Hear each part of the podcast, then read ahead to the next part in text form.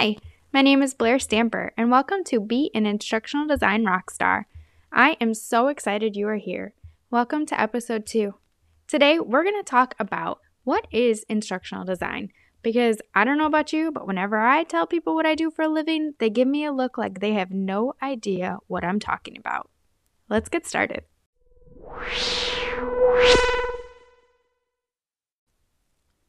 In my six years of being an instructional designer, I've realized that everyone has their own opinions and definitions of um, what an instructional designer is. And so it's really hard to narrow down what is an instructional designer. So I'm going to draw upon my own um, perceptions of what an instructional designer is and what my own background of an instructional designer is. So uh, to begin, um, so if somebody asks me, hey, so Blair, what do you do for a living? And I say instructional design, I usually back that up with, you know, I design online courses for a higher ed, ed uh, higher ed institution.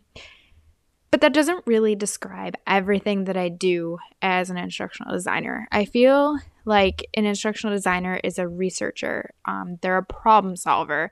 They're somebody who uh, has to be able to work with a bunch of different people with different backgrounds, different cultures, different um, diverse perceptions of things and balance all of that and also be able be able to really have a great um, handle of organizing multiple projects at one time.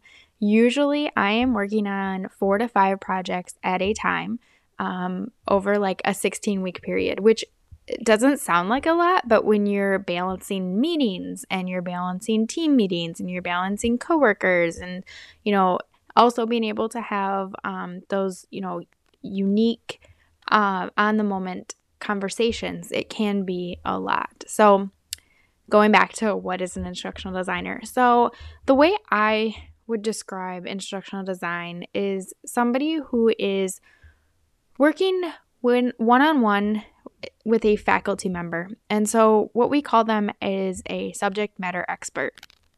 And so in this case, a faculty member comes to you and um, or you're paired with a faculty member and that person is the subject matter expert of their field of their course um, they bring the specific content, they bring the assessments.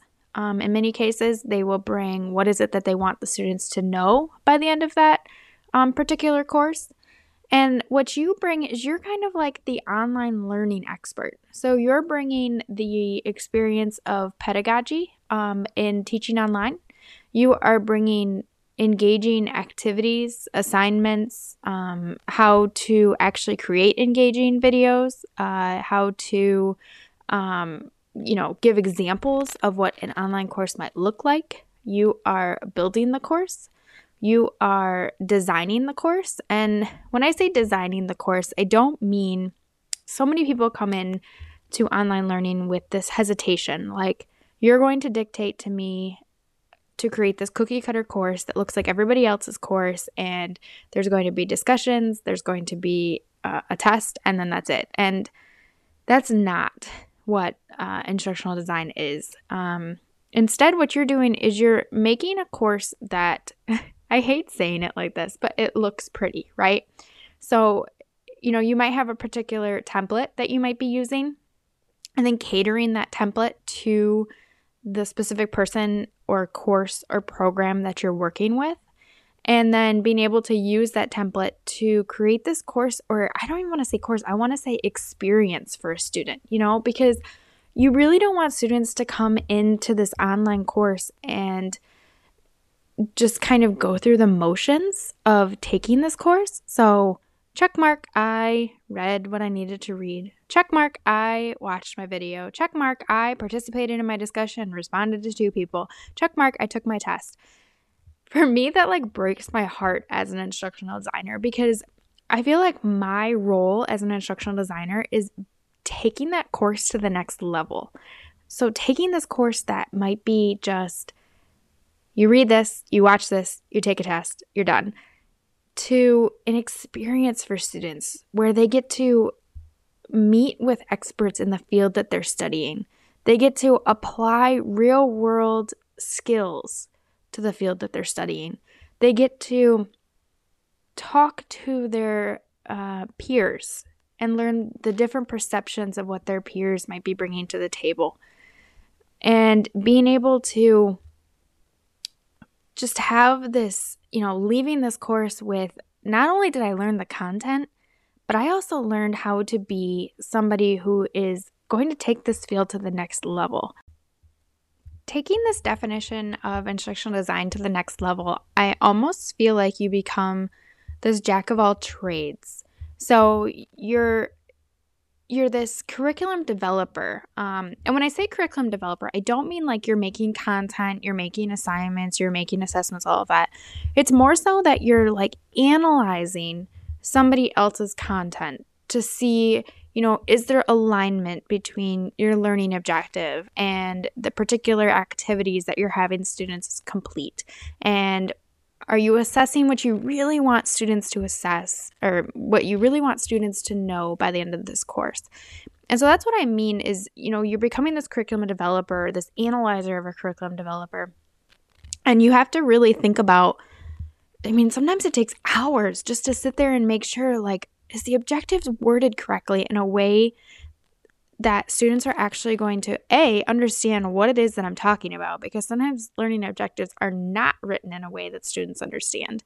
But also that is it really assessing what we want students to know by the end of that course?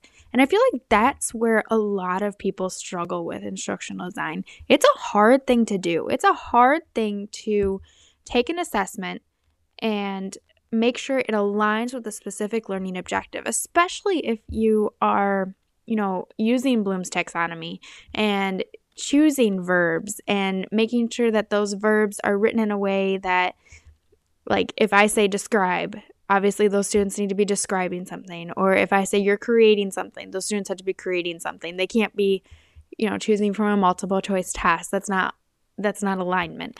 And so you almost become this analyzer of a curriculum development. So that's one side of it. The other side of it is you're really sometimes you're just like a therapist. And that sounds so weird because you know, you're going into this field thinking it's all about education, but sometimes you're just a therapist and you have to really um, get to know the people you're working with and listen to their stories and take what they're talking about and create this experience for students as well as, you know, making sure you're meeting deadlines and listening to um, i usually always start off my meetings with uh, subject matter experts.